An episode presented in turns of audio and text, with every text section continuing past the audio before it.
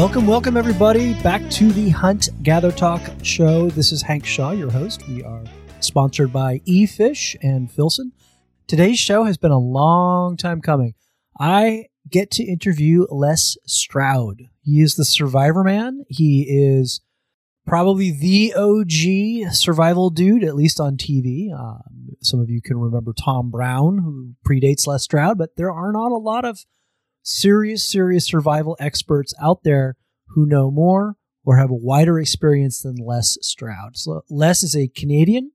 He is the star of the TV show Survivorman, which many of you have no doubt seen. And today we are going to actually talk about fishing in a survival situation. And if you watch any of the survival shows, you will see that fishing is one of those things that pretty much everybody gives a go at. I wanted to talk with an expert about what works and what doesn't. And we absolutely go over that. But this is a chance to interview Les. So our conversation goes pretty far and wide, and we even get to dish on a little bit of the other survival shows that are out there. I think you're going to appreciate it. Without further ado, let's go.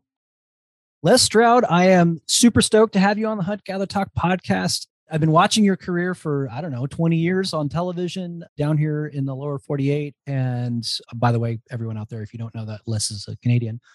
And it's just, I'm just slightly fanboying out because I have always viewed you as the OG, the real deal, the sort of best of the best of the people who know how to not die all by yourself in the wilderness. Welcome to the show. well, yeah, quite the intro. Well, thank you very much. Thanks. It's good to be here, Hank. So today, I mean, there's a million things we could talk about, but the thing that I've always been for sort of fascinated about because I've been fishing my entire life is how do you go about fishing when you don't have a rod and reel or you know modern nets or something like that? Because I've fished commercially with nets, and I've fished commercially with long lines, and I've fished recreationally with a hook and line basically my whole life. But one of the things that has always fascinated me is because one of my, I don't know if it's a guilty secret, but it's like I love watching survival shows, and yours was the first. And you see people fishing over and over and over again, and some things work and some things don't. And I figured I need to go to the source to see what works and what doesn't. And here I am. Okay. Yeah. This has been burning a, a hole in my brain for years now. Fish baskets. Everybody seems to make fish baskets and they never work. Mm-hmm.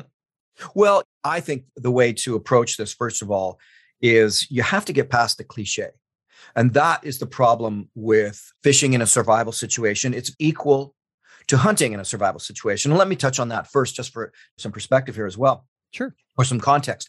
So, hunting in a survival situation, when I look at, you know, when there's my show, say online, so my YouTube channel has all of my shows available right now. So I'll go on, people will have watched, you know, an episode from how many years ago. And of course, they comment. And I read all those comments and I go through them.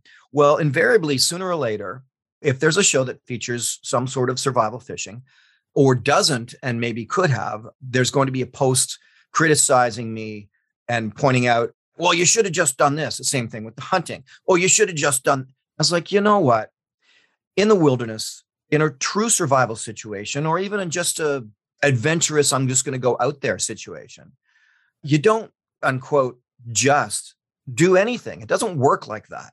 You have a million variables to take into account realities of the topography and where you're at, the realities of the stream if it's about fishing, or the game and the forest if it's about hunting. And I think sometimes people think, oh, you can just go out there with a spool of yarn and a bobby pin, or you can go out there with some parachute cord and a knife in your pocket and you can fashion a bow and arrow and take down a deer. It's ridiculous. That cliche just cracks me up every time. It's like, okay, here, let's see you do it.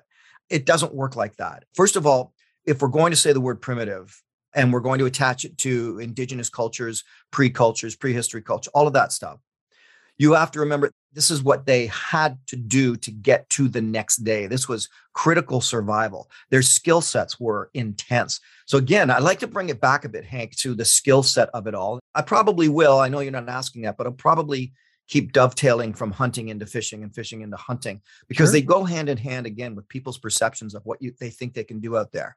And we'll get to what you can do, but you have to look at those people who are really good or were really good at doing this this was their entire life.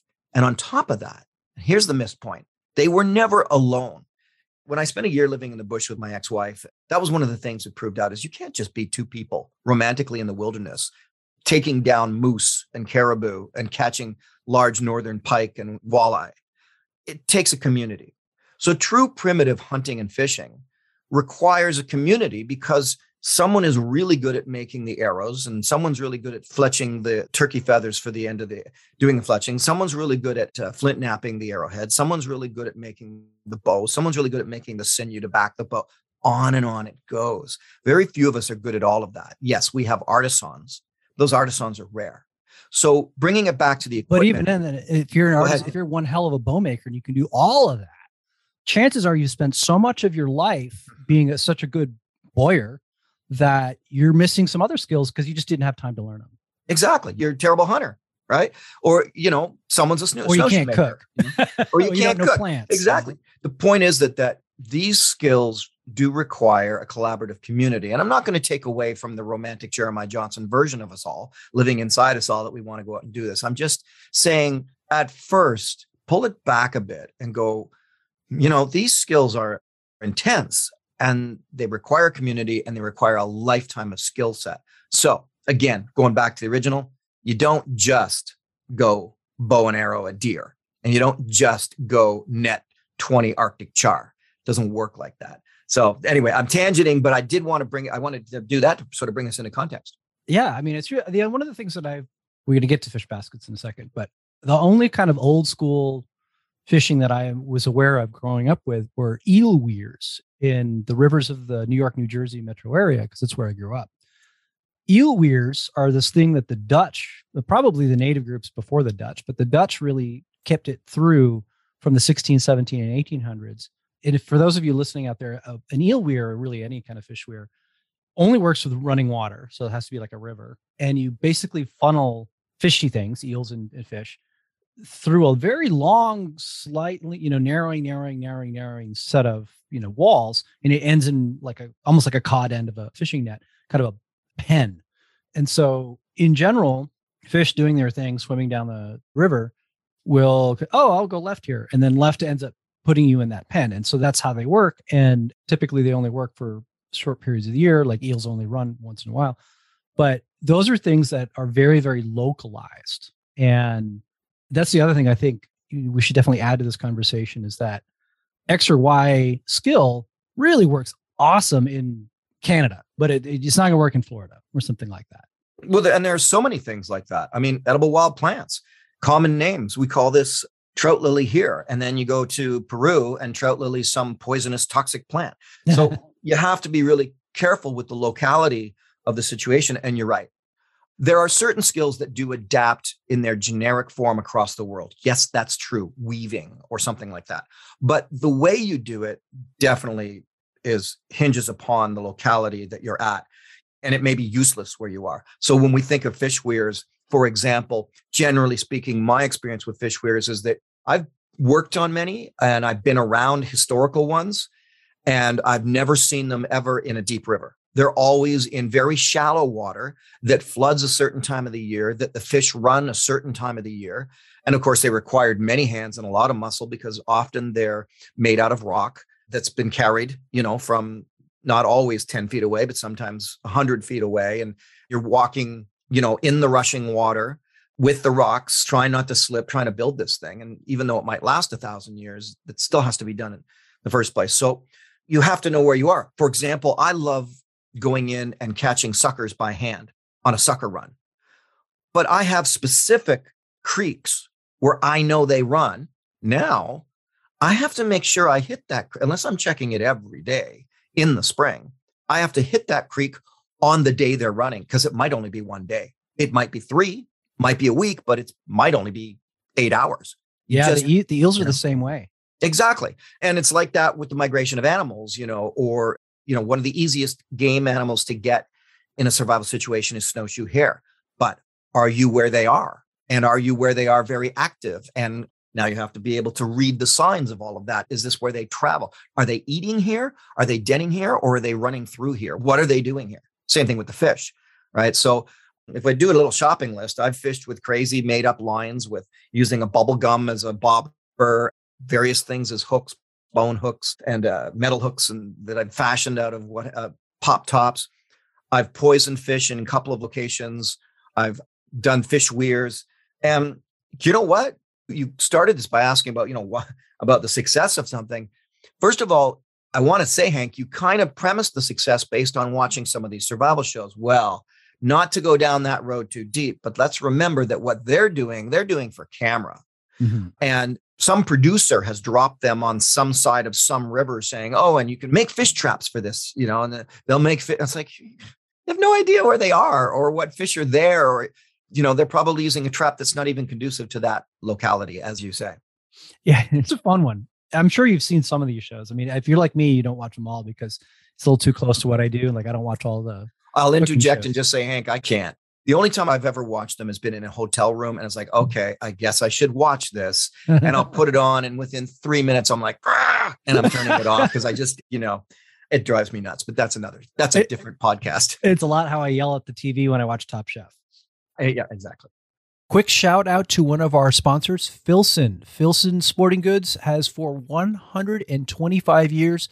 Their uncompromising commitment to quality has defined their authenticity. They have built trust within the community to become more than just a clothing brand. They are stewards of the American outdoor tradition. I have worn their gear for more than 25 years.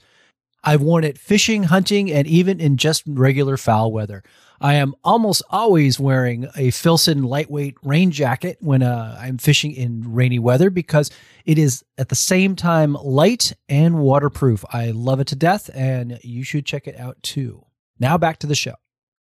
Obviously, you've been doing this a long time. Just from a strictly low tech fishing point of view, what was the first? Do you remember some of the things like, wow, that works? I need to learn that skill. Yeah, you know, the best success I had, I suppose, was actually with poison fishing. And with that, that was while I was filming the series Beyond Survival. And I was out with the Vedda in Sri Lanka and the Wachapayede in Peru.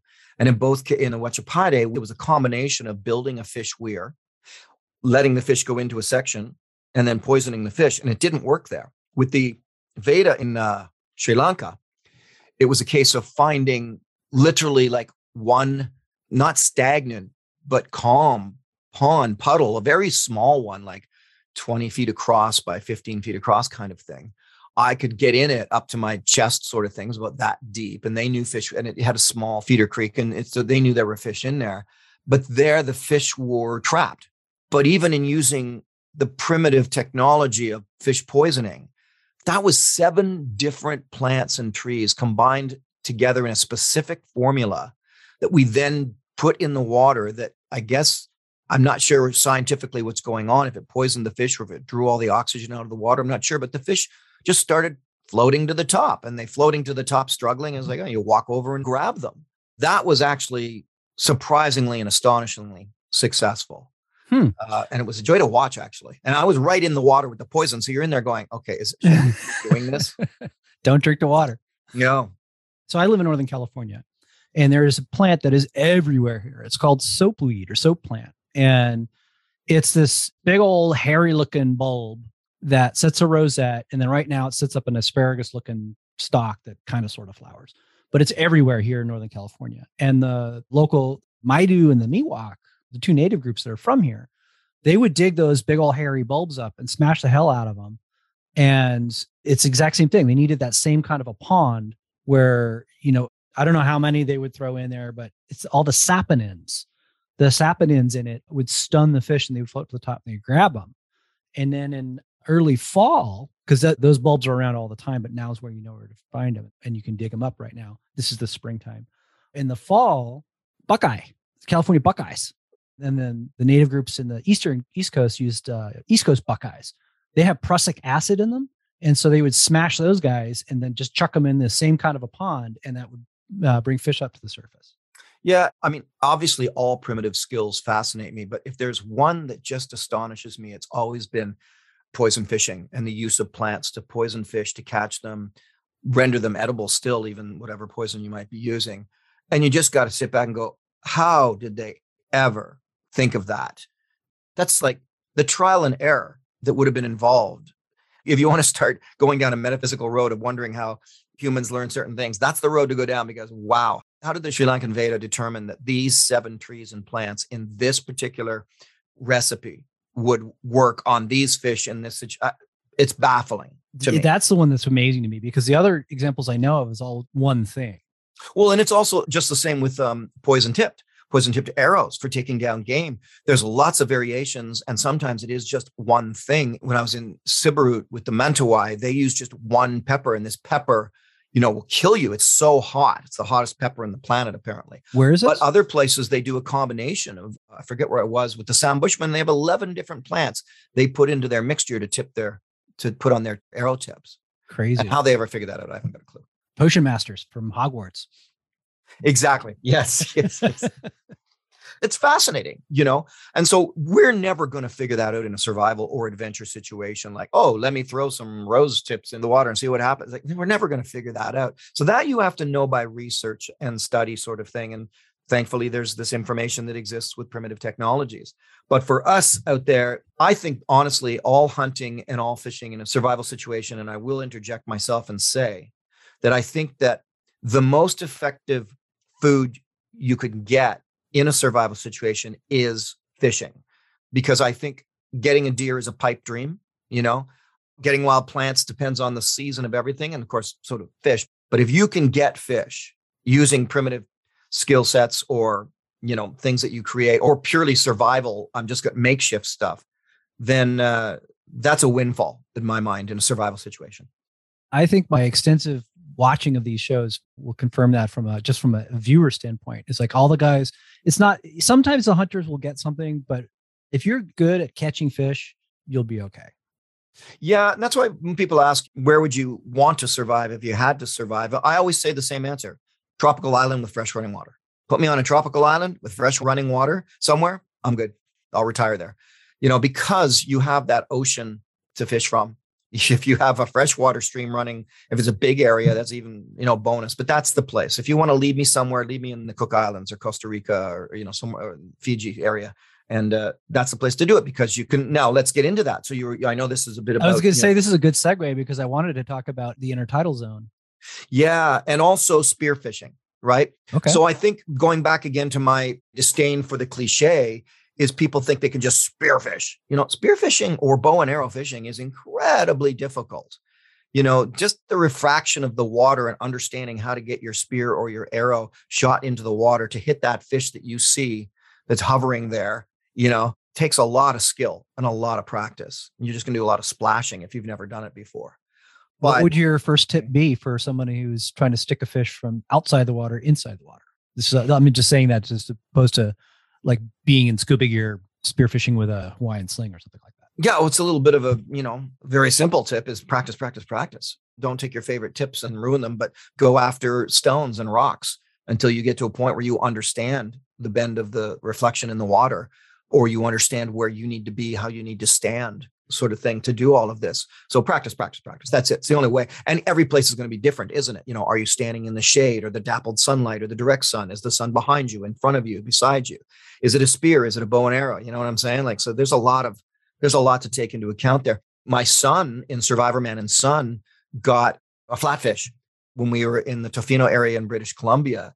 And uh, with the worst spear possible. I mean, the thing was bent you know but this thing was just sort of hovering there in a very small little spot in very shallow waters like you almost could have just stepped on it and so it worked perfect you know you ever gig flounder in the gulf uh, i have yes yeah that's something that we gigging frogs and gigging flounder are two things that are pretty common here in the us mm-hmm. yeah and so then you go to like what kind of spear you know is it a two tip or one tip spear you know i think a great way to practice this though if you can find yourself a sucker creek because mm. you know environmentally, sadly, nobody cares about suckers. Too bad. I love the taste of suckers. I think they're delicious. But when suckers run, they run by the tens of thousands. There's just so many of them. The creeks tend to be shallow. They tend to be six feet wide, you know. And if you can mm-hmm. find a sucker creek, what a great place to go and practice.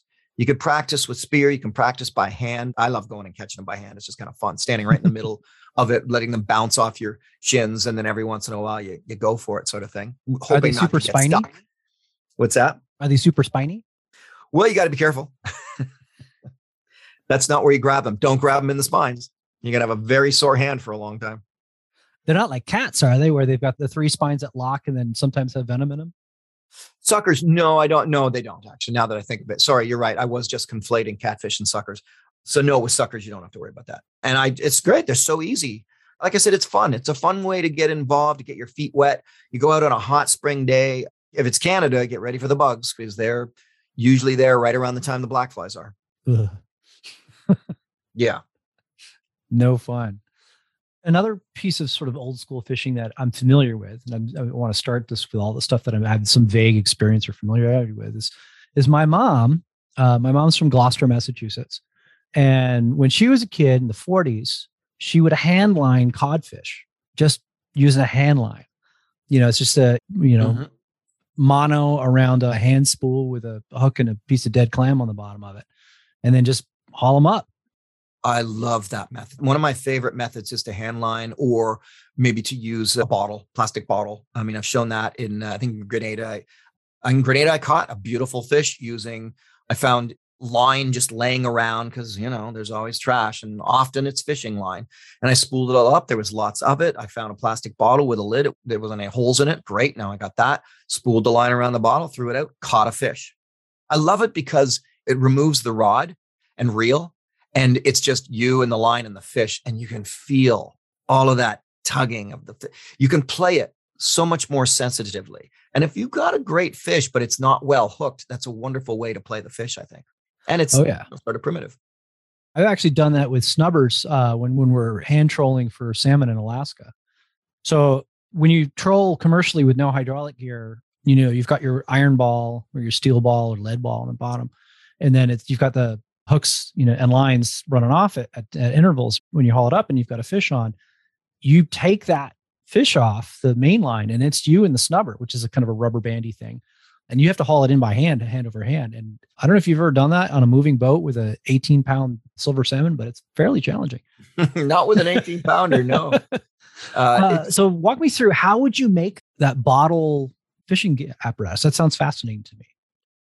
Uh, yeah, it's the um, Grenada Island episode. Okay, uh, is where I do it, and it's this. I mean, basically exactly the way your mom did it, except the bottle is your hand instead of your, you know. So you're wrapping the line literally around the body of the bottle. Simple okay. And how do you anchor it to the bottle? It, you just poke a hole in the bottle and anchor the line on it. No, no hole.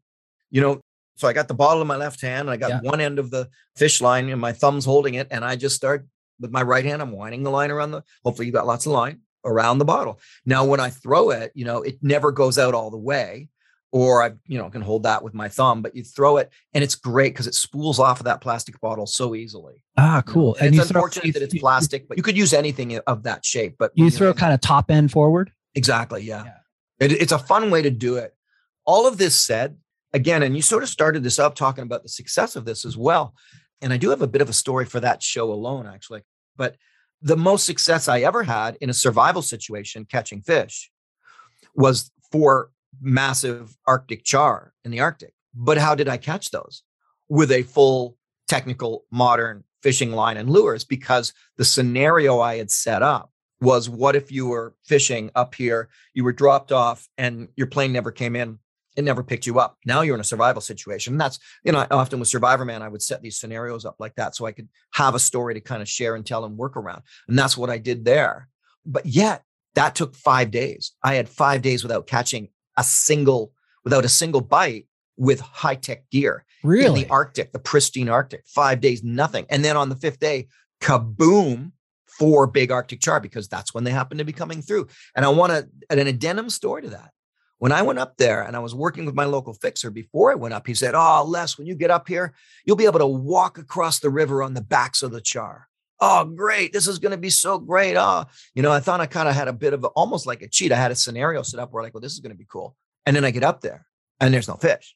And he's like, Oh, yeah, that was like last week. Eh? Like, well, that's just great. Now I'm up here and I'm setting up this whole scenario, wanting to show how you can, you know, you can get by all the other things I would show the shelter, how to, you know, watch out for polar bears, stuff like that. There's no fish. So I went five days with nothing, you know, and no food at all. And then I had the windfall. So again, that speaks to the efficacy. and I know you want to get to this about what people should have in these situations. I mean, boy, see, it's hard. If I'm in the desert and I'm surviving in Utah and I'm nowhere near a river, what's the point of me having any fishing gear? There isn't. But if I'm in Canada, in Ontario, there's a great point in having fishing gear in your survival kit. Oh, really? Any place other than a desert?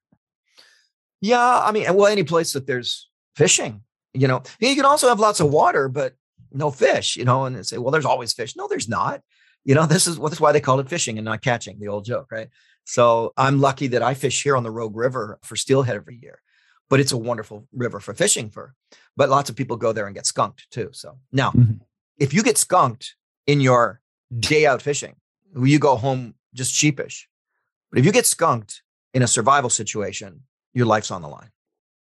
Hey, everybody, I wanted you to know that this podcast, Hunt Gather Talk, this season three, is a companion to my latest cookbook, which is Hook, Line, and Supper.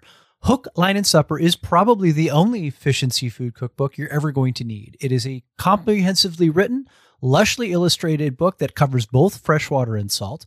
And it is kind of the crowning achievement of what I've done in terms of all of my cookbooks over the years, because I have been fishing for decades and decades and decades, and I have fished all over the country and I have eaten basically anything that lives in the water. And you are going to find that expertise in Hook, Line, and Supper. I wanted to give you guys, as listeners of my podcast, a special offer. If you go to my website, which is Hunter Angler Gardener Cook, you can get to it at huntgathercook.com, and you go to the buy the book section and you buy a copy of not just Hook, Line, and Supper, but any of the books on that website you will get 20% off your checkout by using the coupon code HuntGatherTalk. So, once again, if you are interested in buying the cookbook that underlies this podcast, go to my website, which is Hunter Angler Gardener Cook, that is huntgathercook.com, and go to the buy the book section and use the coupon code HuntGatherTalk, and that will give you 20% off your order. One more thing if you buy three books or more, I will upgrade your shipping to UPS from Media Mail, which will get it to you much, much faster. Again, the coupon code is Hunt Gather Talk on my website, Hunter Angler Gardener Cook. Uh, it's huntgathercook.com. And thank you for listening. So, to that end, one of the things that I've always I've, I've seen it a little bit on the shows, and I've always thought about it because I used to do this back in Virginia. This is the Rappahannock River I'm talking about. This is the one of the eels. It's legal in Virginia to set trot lines so you have to check them once a day. So what I used to do is I used to run a trot line in the Rappahannock. I would set it when I would go home from work, and then I would check it in the morning when I go to work, and then I had a cooler in the car to take anything I would catch. And pretty much, pretty much every day, every other day, I would have something nice. What do you think about setting jug lines and trot lines and things like that? It's an interesting point because up in Canada, I believe in Ontario, where I'm, you know, I live in two places, both in the States and in Canada. And, uh, but up in Canada, I believe they made it illegal. But when I grew up, we used to leave lines set out uh, from the shore for the specific purpose of catching catfish because they're bottom feeders. So your bait's, uh, you know, your worm or whatever you've got is out. It's just sitting in the muck on the bottom, and catfish are feeding at night. You wake up in the morning, you go out, you got a catfish on your line. You got breakfast, you got catfish and eggs, you know, or something yeah. like that. Channel cats um, are what, what I mostly caught in Virginia. Channel cats. Oh, I love channel cats. So in a survival situation, absolutely. But then that's what we're talking about, right? Like the thing is, there's active fishing and passive fishing, right? And in a survival situation, anything you can do that is passive is wonderful because you're not expending calories. Mm-hmm. And if you can set out a whole bunch of snares and deadfalls and fishing lines that is a wonderful skill set to know because then you go back to improving your shelter, gathering wild edibles, building your signal fire, looking for a way out, tending to your wounds. And then you come back and there's a trout on your line, you know? So leaving lines set like that is really, yeah, th- that's a big part of survival. I've done it in many situations, not been that successful. Even though I, we used to catch catfish like that, and you'd say you, you had a lot of luck with your trout, but then again, there's also times you could probably remember not having luck or you realize, oh, four days has gone by and you've checked your lines and there's been nothing. But if it's survival, that's four days without food. Yeah. One and I, you know, something else you talked about, you brought up the catfish and the mm-hmm. spines. Mm-hmm. It reminds me of the story of fish now noodling, oh. right? And putting your hand. I mean, that technique is the scariest of all. No, um, because man, I've I've shoved my hands in muddy holes in the Amazon jungle riverbanks, and I tell you, those was one of those moments where I just said to myself, what am I doing? This this is so stupid. It's like I don't want to catch anything. I'm just going to do this and hope I don't touch anything. Because you know, meanwhile, the elder ladies of the tribe were showing they were like right in there up to their neck, shoving their arm deep in muddy holes, hoping it's not a stinging catfish. I'm like, oh my gosh. Or you know, a snapping turtle that takes your finger off. Exact. Well, a lot of noodlers are missing a finger. Right. That's the comes with the territory. It's like, yeah, I can do without that particular skill set. I think that's a hard no on my part. Yeah, there's just no noodling for me. No, but the one you already mentioned, I think, is the best of all, and that is leaving lines overnight. Like I said, it's illegal now up in Ontario, but I miss it because it was a great way. You know what? I have never enjoyed just sitting there and fishing. If I'm going to have my hands on the line, I want activity. You know, that's why I like fishing for uh, steelhead at the Rogue River. We drift down through rapids, and it's a technique where you're bouncing the bait off the bottom, and you get to learn the feel between the rocks it's hitting and an actual bite. That's fun. But just sitting there for six hours, I mean, that bores me. So I'd rather like, well, can I just prop up three lines and go away? I'll go back home and have a cup of tea, come back. Ice fishing, same thing. I don't sit there staring at the uh, jumper. Tip up. The tip up. Thank you. Yeah. Uh, I love setting those my place, my little cabin up in Canada, I can watch from inside the cabin out at the bay at my tip up. And it's like, oh, hey, one's up. Okay, I'm going. That's totally true. So my friend Chris Niskanen, he lives near Little Lake in Minnesota, and he can do the same thing. We did it together for Northern Pike. I don't know, God, 20 years ago, but uh, I wonder if he still does it because that, that's the way to do it. You know, well, our, our our mutual friend Kevin Kossowan, who works with me on the series, and I'm just going to plug that now. The series Wild Harvest yeah. that's on PBS in the United States, and Kevin has his own series as well called From the Wild. I mean, he's big into the ice fishing, and I think ice fishing has a there's a number of things when it comes to adventure in the wilderness that get a bad rap, and they get a bad rap by ignorant people who have no idea. You know, it's true. Ice fishing with your uncle when you're 13, who's in a little shack who's drinking and farting and you're sitting there staring at a line hoping that you're going to get a whitefish or a northern pike. Yeah nah yeah okay i'm out. But ice fishing you know where i set two or three lines whatever the legal limit is and i go up into my cabin and i've got a fire crackling and i can look out. Oh hey, oh tip ups down and i run out and pull in a that's pretty cool and it's delicious too. Uh, there's no way in hell I'm doing the other type of ice fishing, which is like, oh yeah, we're gonna go there and dig a hole in the ice and sit on a bucket like, oh, yeah, no way, dude. Yeah. That's why they invented ice fishing shacks because everybody got kind of tired of that. Exactly. Now, in a survival, I tried to do that in a survival situation. I it was extenuating circumstances because I also was mimicking an injury, which was ridiculous. But I was showing that if you had an injured uh, left arm, you're not. You know, people say, "Why didn't you just chop a hole in the ice and ice fish?" Well, because I was mimicking an injured left arm. You ever try chopping a hole with one arm? Right. You know, in two and a half feet of ice, or working right? an auger, even if you had an auger. Exactly. So, and that's the difficult process. I've rarely put a hole through the ice for ice fishing and not gotten soaking wet in the process. Right. But I can go back to the cabin, change, dry off, come out, set my lines. You know, in survival, it's different. You can't afford to get soaking wet. One of the things that I've seen on, and I've only seen this on one show, and that's the TV show Alone, is these men and women are making their own nets. And that process is absolutely mind boggling to me because I've worked on a gill netter in Alaska for salmon and I've helped mend nets, and that's hard enough. I can't even imagine. It's like, I'm going to build a net today. Like, what?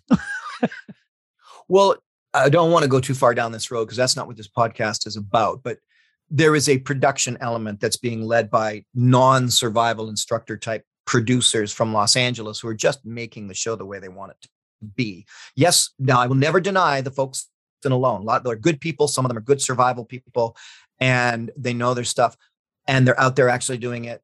But the story is being horrendously manipulated by the producers who own the series and making it whatever story they want.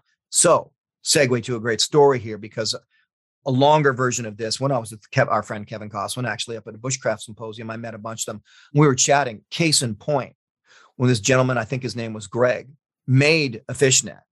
And they might have alluded to it and shown it a bit, but he caught five fish. They never showed that in the show because they didn't want to make it look too easy. So that's what you get with a lot of these shows is nonsense. They want it to look horrible and horrendous and rough and people are suffering. Meanwhile, this guy actually had success. And yes, making your own net and then actually catching five fish is brilliant. Right. I put in an actual fish net that I found on the shoreline, set it up in an actual ocean shoreline area where the tide was coming in. I could, when it was out, I could go lay it out there. And then I could come back. And when it when the tide was in, it was in 30 feet of water. It was amazing. It was a big tide. And the salmon were running and didn't catch a single fish. You know, so that guy, that was amazing. But again, that speaks to the nonsense of those shows because they're not with Survivorman, it was like, this is what happened. And I'm going to show you what happened. In those shows, they still they rejig everything to show just the suffering sort of thing uh, with their edit. Meanwhile, this guy Greg, I'm talking, he's like, yeah, man. He goes, I caught five fish and they didn't even show it. I'm like, man, that sucks. That would have been what I would have shown. I would have said, look at how successful this guy was. Isn't this amazing? You know. That it is interesting because um, they have shown many other people catch fish in those nets that they've Mhm. made. So I don't know why they did it with that, but I well, guess I guess question- they wanted him to look like he was suffering all the I guess sort the of thing. question I guess I have is okay. So if this is a thing, like if you're going to be, how useful would it be to learn how to make a net if you are going to be backcountry, spending a lot of time in the backcountry? Well, there's two versions of that, whether or not you have modern material or you're going totally primitive. So again, totally primitive, and we slip back into okay, that's something that takes potentially months, right? Some of these skills require not hours or days, but months of time to craft. And that's something that is missed a lot. Like, well, you could have made a fishing net. Yeah, if I had three months, you know, because in terms of the primitive side of it, you have to know the material, the twisting methods, all, but you have to be able to get all of the, oh, I don't know, maybe milkweed fibers or cedar fibers. You have to be able to get all of that. You have to be able to get all of that in the season that you gather that Right. part of that plant. You don't just go out and get milkweed fibers whenever willy nilly. You don't even go out and get birch bark to make a birch bark canoe willy nilly. You know, you have to be the right season. Okay, now you gather it all. So these making in fishnet might take a year in reality, in the primitive sense. So to answer your question though, is it a worthwhile skill then? Yes, it is. If you can make it in the short form, if you've got material that's around that is accessible, if you luck out and you're there and there's a big patch of cattail or a big patch of milkweed that's perfect in season, great. Now you need to know the twisting method. But all of that's going to take a very long time. On the other hand, if you have a whole load of Paracord or something. you know that's great and one of the things that i think i showed in an episode was okay i've got this big thick rope. It's useless as it is but if i take it apart Mm, i have yards and yards and yards of thin rope because the big ropes are always smaller ropes intertwined. And so the short form answer to your question is yes it's a useful skill for sure. And as you've seen for example on Alone it can pay off. All of this has to come into play which is why a lot of times even in survival i won't never mind talking about the other shows even in Survivorman i would try to advantage myself by having me in a place where i could show some success. So in the arctic i was a lost fisherman. I had gear and there's the ocean. I should have success but even then it still took five days. Or i'm in the amazon jungle and i know how to get these freshwater shrimp from this creek. Okay and i did. So you're trying to play into a scenario that quite frankly works well on film. Yeah. Let's go back to the intertidal zone because you would mentioned your desert island kind of deal, and because that's desert island is of course surrounded by an intertidal zone. I'm I'm tropical island well, yeah, I'm quite good at that sort of gathering and foraging and that sort of thing. But then again, I've been doing this for my entire life, and I've really been only doing it in U.S. and Canada and Mexico. So I'm very comfortable with this part of the universe. You've been everywhere though. So one of the interesting things that I've always wanted to know is like, okay, if you stuck me in, let's just say your tropical island with the fresh water in the Cook Islands, like you mentioned, how much would my knowledge of stuff that is good to eat in the intertidal zone here translate to some random spot? about five or ten percent. Hmm. i'm being very vague here obviously that's a random percentage to throw out but from my experience now why is that? Why is that? Well because 5% or 10% of the time you may recognize okay it's a lobster well you know and a lobster is a lobster is a lobster or it's a crab and a crab is a crab is a crab okay so there's your 5 or 10 15 20% of the time but if you've never understood what a stonefish is in the Cook Islands, you may just simply kill yourself by trying to get that fish. I'll, I, you know how I know what a stonefish is? Do you remember the movie The Blue Lagoon? Yes. Where Yes. Brooke Shields steps on the stonefish? Yes. and that's a real thing, right? Or, well, okay, okay, great. You know, perfect question. Case in point. I'm not someone I very rarely enjoy calamari in a restaurant, right? So I'm not I wasn't familiar with eating squid, but I was also not even familiar with catching squid. Just wasn't familiar. Now, I always enjoyed being Survivorman in a scenario where I didn't know something because it showed you look, if you don't know this stuff, what do you really do? And there are ways to figure out if a plant is poison. Well, I caught this. There was a squid that rolled up dead, but it wasn't rotted in any way. It was edible. And in that show, I said, Well, I know I can eat this part, but I don't even know if I can eat the rest of this part. And turns out I could have, but I didn't. I think I used it for bait instead, but I didn't because of my ignorance, because I didn't know you can eat the whole part of this particular creature. So, yeah, you can have all this West Coast knowledge or even East Coast, but we throw you down in the Cook Islands, you don't know about stonefish. So, what did I do to combat that? Well, that's why in with Survivorman, Survivor Man was always about teaching. So, I would go down a week ahead of time and train and learn. If I'm going to your neck of the woods, I'm calling Hank Shaw and saying, Hank, can we go out and spend a couple of days? But let's take a day and just go to wild edibles. Let's take a day and just work on the tidal zones in California. And I would go and learn that stuff so that I could regurgitate that later, if you will, on a Survivorman episode. That was the point of why I was there. Mhm. But there were also times when I just didn't know. And so, yeah, again, I touched on that earlier. Your generic survival skills do transfer around the globe in certain ways, but only, you know, 10, 20% of the time. 80% of the time, if you haven't taken the time to learn what's there in plants, in flora and fauna, you can't guess. You can't guess. It's very dangerous to guess. One real funny note that I just have to put out there is that I can't tell you how many survival shows I have seen where there's nopales everywhere and they're starving. Yeah. like pinche nopales and so you're surrounded by like th- stuff that I pay for in my Latin markets. yeah, exactly. And I've, I've, and you see that, and that's why if you know, you know, uh, for example, I didn't realize that gooseneck barnacles. I didn't learn about them. oh, they're so good. Exactly, but I didn't know that. I mean, they don't look edible; they look horrible. But turns out they're delicious, and we featured on an episode, uh, upcoming episode of season two of Wild Harvest. I'm bummed And- you can't pick them in California. It's illegal in Ah. California, but you can get them in Oregon and Washington. And you can get them up in uh, where we shot the show, which was up in uh, Vancouver, Ah, British okay. Columbia. You know, chitons and mussels, Oh, and uh, on and on it goes, right? So learning those, but that touches on the main thing, the first and foremost, always for me. And I've said this for 20 years now. You cannot watch a survival program, including Survivorman or Wild Harvest, the new series, and go out and do that. You can't. You need to call Hank Shaw and go out with him and spend a day training. You need to call Les Stroud. You need to call David Halliday. You need to find these programs, these places where you can learn and learn from an expert. You cannot do it by reading a book. You can't do it by going online, and you can't do it by watching TV. It's true.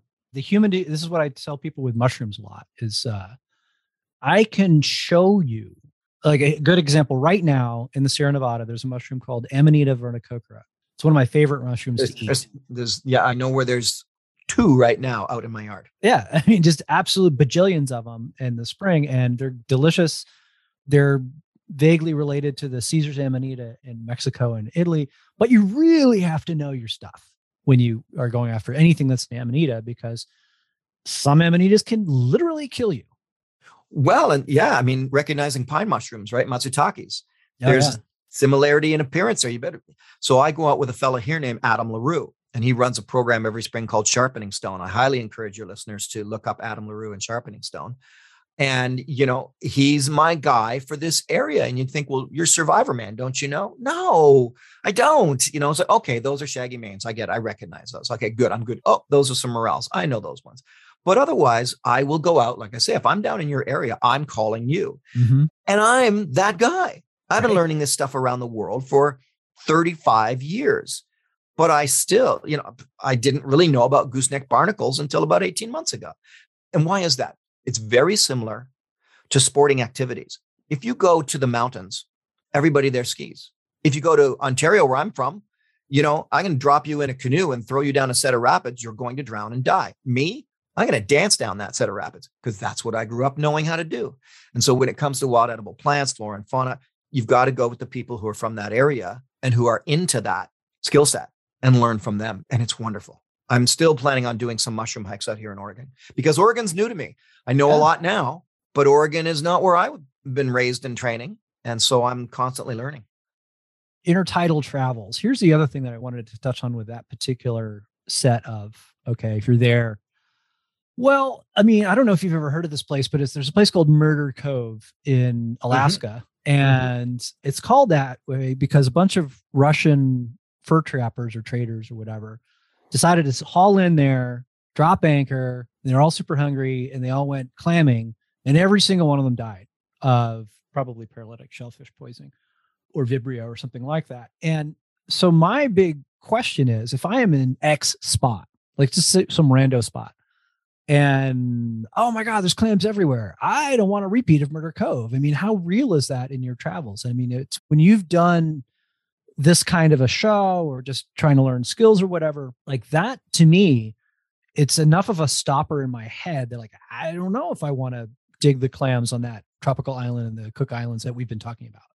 Mm-hmm. And nowadays, it's a very real problem. I'm fairly skittish about it, and I will always just like, hey, are we into red tide here, or you know, what's you know, I no, this season totally safe, anything you want, you know. Then I'm down in Costa Rica and I'm talking to an elder there who's teaching me.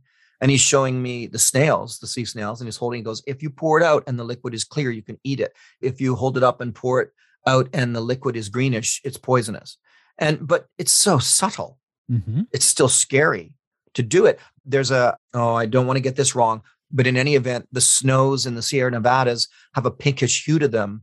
And when that pinkish hue is on the snow on a mountain, you don't want to gather that snow to melt and use it as water because you can be poisoned or you know get some issues with that pinkish hue. I can't remember forgive me i've forgotten now what it is and it's got to be some kind of bacteria. You know, yeah it's a bacteria of some sort that's on the and it gives the snow this little beautiful pinkish hue. That's a problem. These are all very real scenarios to understand. Cue frank zappa joke yes exactly yeah yeah you get that all the time for young people, yeah, yeah, uh, for young people out there, don't you eat that yellow? Don't you snow. eat that yellow snow? and funnily enough, you know, just like tangent subject matter, and I it used to be a bit of a battle. I stand behind my belief that you can always eat snow because you need to stay hydrated. Now, oh, but it abrades your mouth; it'll cool you down. And you know what? At 1 p.m. when I'm building my shelter, building an igloo, and I'm dehydrated, you know, I'm going to eat lots of snow. I'm going to keep getting that liquid in me. And at 4:30, when the sun's getting weak and I'm starting to cool down, I might back off. Be careful now because I don't want to chill myself. But in the middle of the day, you got to stay hydrated. I'm, you know, you know, I'm very big on hydration. So just don't, yeah, don't eat the yellow snow.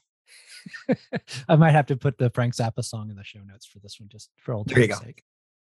Hunt Gather Talk is brought to you in part by eFish. Are you ready for summer? eFish delivers only in season, never frozen, wild American caught seafood right to your doorstep. How do they do that? eFish doesn't have a warehouse full of fish. Instead, their Harvester Direct Seafood ships your order directly to you from the source. This means that in most cases, your order is still swimming when you place your order. The fish goes straight from the dock to you overnight. It doesn't get much fresher than that unless you catch it yourself. But most importantly, with eFish, you can always be sure that they've put harvesters and our oceans first what does that mean? Small boat operations, hook and line caught fish, and their products are never treated with chemicals.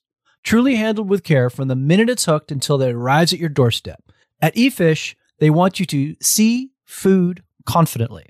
So if you want access to Harvester Direct in season seafood that is always fresh and never frozen, check out efish.com. That is e fish.com.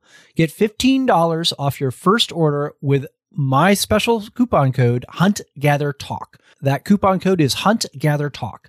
Once again, that's e fish.com. The one super memorable, I mean, there's lots of memorable moments from your show, but one of the ones that I use when I talk to other people like who have never seen your show, I'm like, well, this guy's for real. First of all, he, he is really alone. Second of all, like he's not sugarcoating stuff. And you are way up, like in the Arctic somewhere, and you were eating some like seal liver, I think it was. And like you look dead in the camera, like, yeah, this is freaking vile, but I'm to eat it anyway.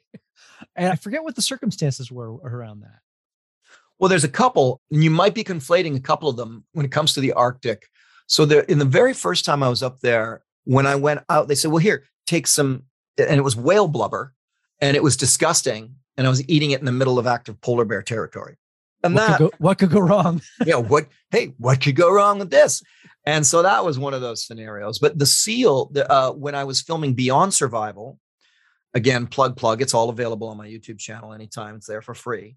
That series and that show up in the Arctic, uh, and I was highlighting my work with the Inuit. We hunted, and I dispatched a seal. We brought it in, and we ate the seal liver while it was still warm. Now I'll correct you, that was not vile at all. That was absolutely delicious. And the thing is, that brings us to that whole, well, what can you eat raw kind of question? And everybody's, oh, you're going to get, you know, tularemia, you're going to get trichinosis, you're going to get, nah, nah, nah. and yes, that's correct in certain situations. So you have to know, again, you have to know your situation, right? So I know that, for example, if I were to take down a moose or a caribou or, you know, a seal, that I can eat that meat raw to survive right away. Well, no, you're going to get, no. When you get all of that poisoning, that's, you're talking about meat that's been on a shelf and in trucks and yeah no i'm not going to eat raw cow delivered to me in a steak uh, you know whether it's wagyu or not but in the wild you don't have that issue. Now certain animals you might like raccoons and trichinosis so you need to be careful. Apparently i've always been taught that one of the safest animals to eat raw just as you killed it is a porcupine that it doesn't carry a lot of these different diseases. So in that case of the seal there was tradition to that. You know you've heard that before. A lot of hunters it's they take a moose and the first thing they do is they eat the liver. And i remember it with the cree they would take a moose and it would be maybe it was a pregnant moose and so they would take the fetus and they would actually feed some of the fetus back into the mouth of the mother. And i know this sounds grotesque but in fact it was all sacred and ceremonial so that the spirit of the mother could live on kind of thing. But yeah it's um the eating of raw food. Now for example in alaska I found a fish, and it's so funny because in Survivorman, I never had to stage anything. So if you saw me find a fish, or people hop on this all the time, I found a lighter on the shore of Grenada. I actually found the lighter. It's like, well, I'm just going to show this in the story because this is survival. And I found a lighter with fluid. Well, in Alaska, I watched a bald eagle fly away from a fish that it was eating, and there's this fish just sitting there. Okay, I'm going to eat it. And I could eat it raw. I ended up cooking it to make it nice because I didn't need to be sensationalistic about it. But you can eat a lot raw in a survival situation. Absolutely. And that seal liver, honestly, it was delicious. Uh, it must have been the muktuk that you were. Or you're thinking of the eyeball. Now, I also say ate the seal eyeball, but that was also delicious. But that obviously, you know, in a sensationalistic kind of way, looks absolutely disgusting. And a tandem story on that. I won't get into it too deep, but Discovery Channel in the United States did not allow me to show that scene of me eating the seal eyeball, but Canada did. So we did two different edits. The one in Canada, you get to see me eating the, eating the seal eyeball. The one in the States, you cannot. Now, a year goes by. They decide to copy my show. They launch He Who Shall Not Be Named show. And in it, Oh, the he, Voldemort show. That's right. what's that? The Voldemort show. The Voldemort show, yes. that guy, that British character, uh, the dancing monkey, eats a goat's eyeball. And I remember calling the executive producer Discovery, and Charlie's like, Yeah, I was waiting for this call. He goes, Les, I'm so sorry. Because they would not let me show me eating a seal eyeball. 12 months later, they let Bear eat a goat's eyeball on camera. I'm like, really? really, guys? And then, and Charlie was just like, I'm so sorry, Les. Know, oh, whatever. All right. Since you brought it up, there's this one fun, fantastic moment also. So he who shall not be named did a show in the desert. And all right, let me preface this by okay. So I used to live in Fredericksburg, Virginia. And in Fredericksburg, which is right next to Marine Corps Base Quantico and Fort AP Hill. So every so often, military units from other countries would show up to do maneuvers. And one day I'm hanging out at the bar that most of the US Marines hang out, and I'm just watching basketball. And a bunch of Royal Marines show up from England and actually from Britain because their sergeant was a Scotsman. And they start getting rowdy as Royal Marines would, and they get rowdier and rowdier. And it's just, it's, they're starting to really annoy everybody there. So at one point, one Royal Marine stands up, stock still, and pisses right into his empty beer cup. And then the next Marine next to him goes, God save the Queen, and drinks it. At which point, all hell broke loose. There was a fight between the US Marines and the Royal Marines, and everybody got thrown out of the bar. And I ended up driving the Scotsman back, and it was just quite a story. But anyway, I start with that one because there's an episode of He Who Shall Not Be Named. He's in the desert. He's like, Oh man, I've got to drink my own piss. And everybody watching him's like, That seems gross. And apparently, you either weren't watching it because sometime shortly later on your show, there was like, you were in the desert and there was like, yeah, I'm really super thirsty. And I could drink my own piss, but that's disgusting. So I'm going to show you how to do like this. Like it was like a evaporative thing where you'd like the moisture would come out of it and then what would be left was pure water. And I'll never forget that moment. It was like, ah, I was like, it's super serve and return from these two rival shows. Well, and you know, we won't go too dark down that rabbit hole. But the joke of that scenario was first of all, the scene that I shot, I had shot without even knowing that he had done. I kind of thought that was the case, but but no, I was I was teaching you how to extract pure water from urine, which is a technique and a survival technique. Notwithstanding Aron Ralston, who says that doing that when he got his arm stuck in the desert in the canyon, that it saved his life. I understand that, but the survival consensus is first of all that it's not rehydrating yourself to do that. You are taking in a lot of toxins. If it does any good to you at all, it's psychological, not physiological. The joke when it comes to the Voldemort of survival and when he drank that is first of all, if you're dehydrated, you don't pee like a racehorse. And he apparently filled his old Nalgene container. So it's oh, like, oh, okay, first point. of all, if you're dehydrated, that's not happening. When you're dehydrated, you're not even going. And it's like amber do, syrup. You're dribble, you're dribbling out this tawny colored, you know, toxic, almost, you know, you're on empty. Second of all, and this is the funny part, is he's laughed at for being the guy who drinks his own pee. And he didn't even really do it because it was apple juice, but he can't confess that because he it's shown as him really doing it. He's caught in this ridiculous scenario where it's like, yeah, you were duping your viewers and audience. I mean, we're not going to go down that hole too deep. You know, that's a two hour discussion. But in that moment, in that scene, he was duping his audience, pretending to be dehydrated. Well, I'm going to do this now, just like his enema thing. He's going to fake it, takes the apple juice, drinks it, pretends that it tastes, he goes, Oh, it tastes salty. And it's like, well, urine doesn't taste salty. So anyway, he does all that. Now he's known as the guy who disgustingly drinks his own pee and he didn't even really do it. It's hilarious. Sad. And then, you know, my point was I didn't even know that was going on. That's a whole other story that I'm going to tell. And again, plugging my own stuff. I do director's commentaries now on my own YouTube channel about my own shows. And eventually I'll do these other shows, but I'll be doing that one coming up very soon. At that point, I didn't know that Discovery was going to be doing this or releasing this stuff of his or that had created that based on mine. I was just trying to show you that drinking your own pee is not good for you in a survival situation, but you can extract pure water out of it. And that's, you know, as always, just like you, Hank, it's always been about educating and teaching and sharing about the wilderness, you know? Yeah. Yeah. I'll never forget. That was, a, that was, that was just great moments in sports. yes. Yeah, and that's like I said. I so I've been having fun on my YouTube channel doing these directors commentaries of my own show, and people love them. You know, we talk. Oh I, I God, like mystery science fiction theater. Yeah, I just I give the behind the scenes. I say, here's what actually happened, or here's what happened, or here's why I had to do that, and I'm just coming to the era now where the networks decided to copy Survivorman and create all these other shows. And um, I'm going to have to address it. I have already addressed it anecdotally here and there along the way. And I get mixed reviews on that. Some people don't want to hear about it, and other people like, yeah, say this.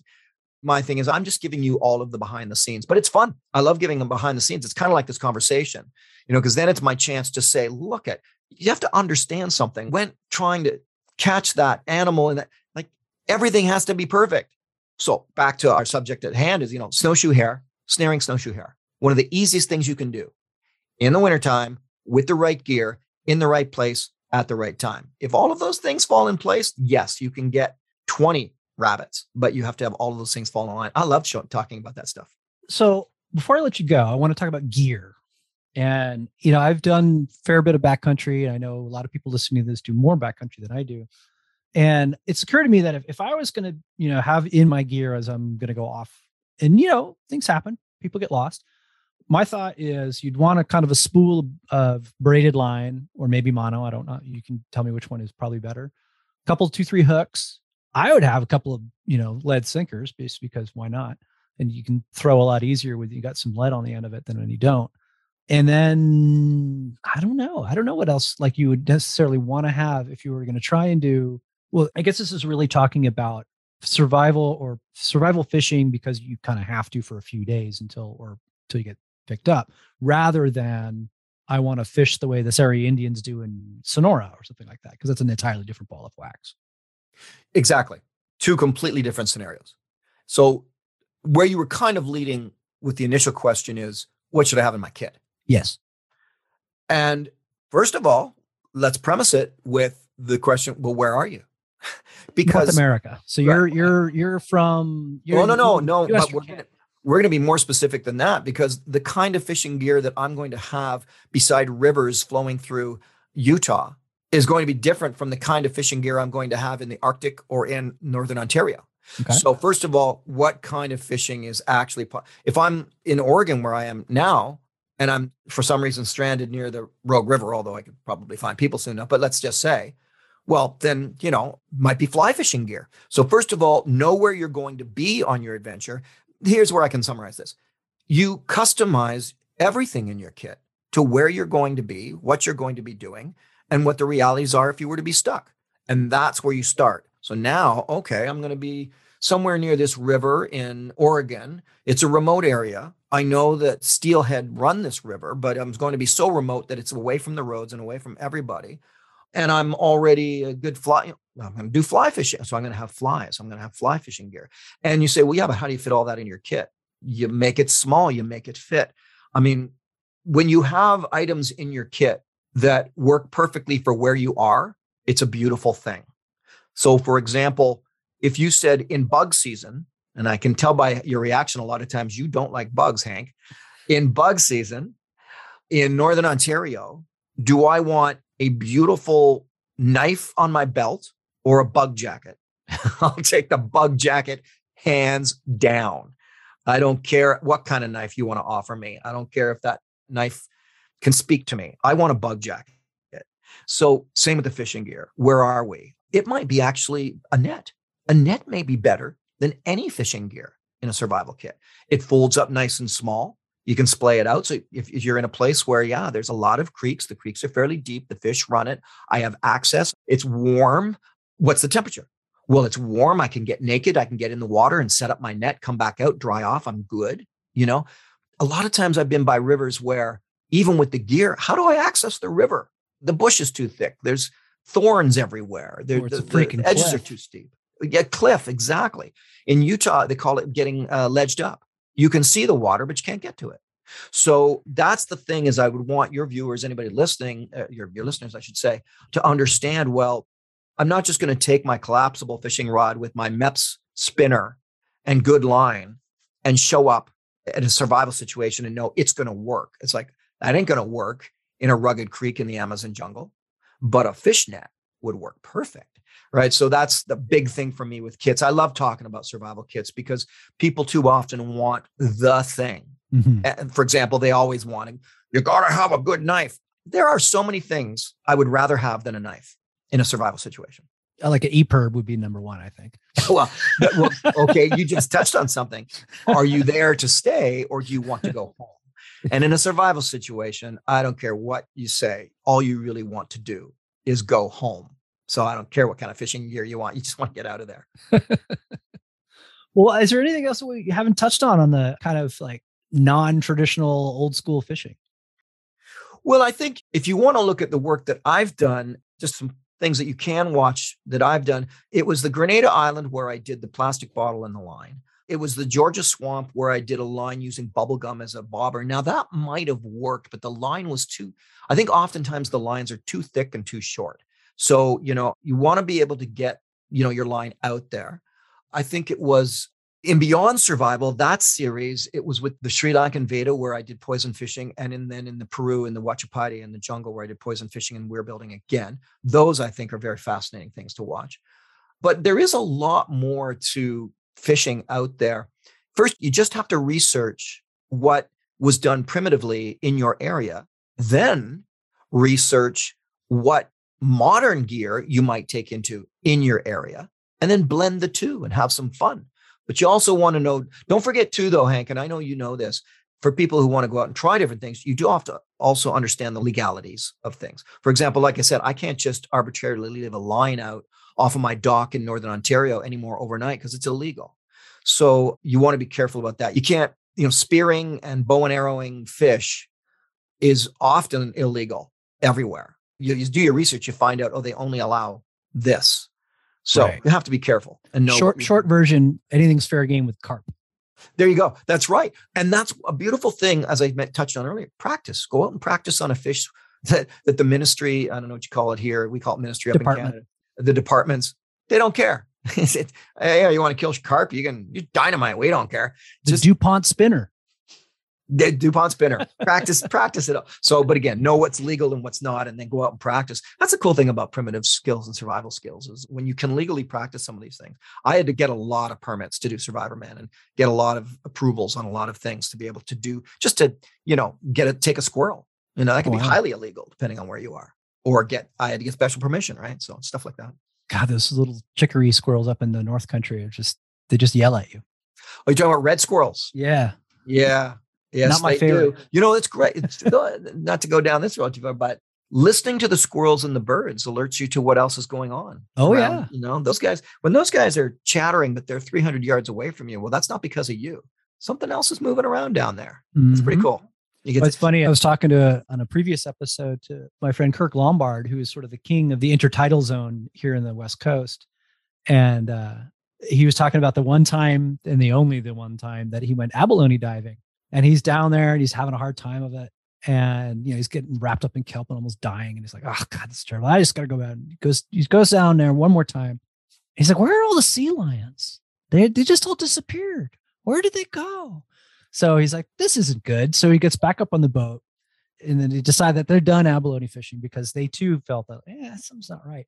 So they go fishing for lingcod just down the, you know, like 50 yards away. They go to another spot and fish for lingcod and a 14 foot white shark eats one of the lingcod. Yeah. Yikes.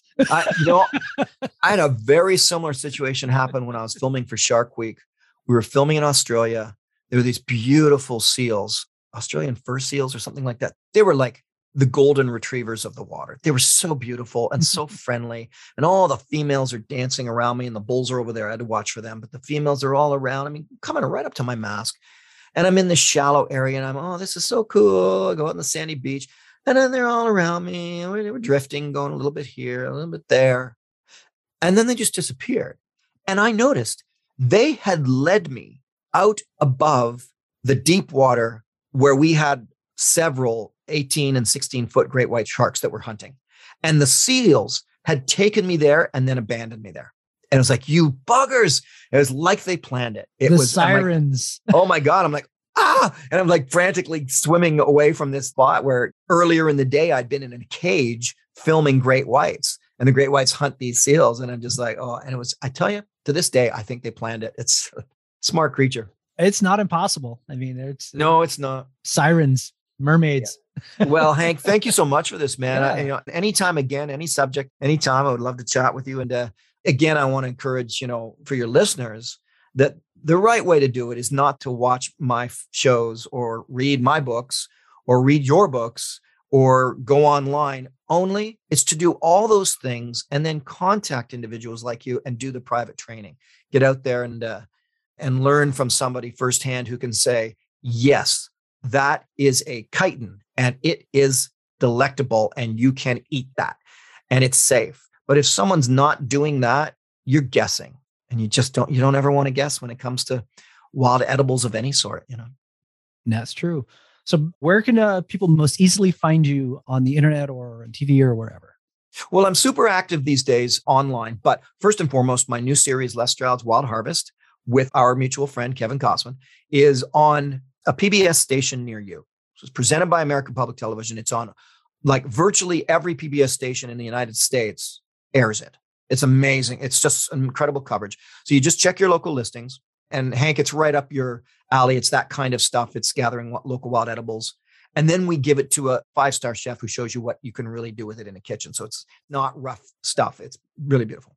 Number two is I'm putting everything I have is online now on my YouTube channel, Survivorman Les Stroud. Just go on YouTube. And that includes weekly uploads of these directors' commentaries and new work that I do. So that's there. And lastly, I'll say, I just, when are you airing this? Probably a couple, two, three weeks. Perfect. Okay. So by then, it will have been announced that uh, my new children's book is called Wild Outside, and it's written to your kids, seven to 14 years of age, for how to be out in adventure in the wilderness. It was released last year. It just won a Children's Choice Award, the Yellow Cedar Award, which is a Canadian Children's Choice Award for Best Nonfiction Book. I'm awesome. really thrilled about that. So that's out there right now. But online is always easy to find me. You know, just Google and I'm an easy Google. So, and I'm still active. And I, Hank, I hope to get down and meet you in person. And I hope to work with you on a new Wild Harvest show sometime in your area so you can show me what's yeah. going on with the tidal pools and what's in season when I get there. Make it so, number one. Absolutely. Thanks a lot, Les. Thank you, Hank. That is our show for this week. I am your host, Hank Shaw, and we are sponsored by eFish and Filson. I really appreciate you spending part of your day with us, and I hope to see you on that series of tubes we call the internet. You can find me on Instagram at Hunt Gather Cook. You can also find me on my website, which is Hunter Angler Gardener Cook. You can find that most easily by going to huntgathercook.com. And don't forget, if you are interested in buying a copy of one of my books, you can go to my website, which, as I just said, is huntgathercook.com, and use the coupon code HuntGatherTalk, all one word. If you use that coupon code in the checkout form, you get 20% off the cost of the books. Hope to see you out there. Have a good spring. Hope you enjoy the episode. And as usual, I will be out there chasing God's creatures. Take it easy and talk to you soon.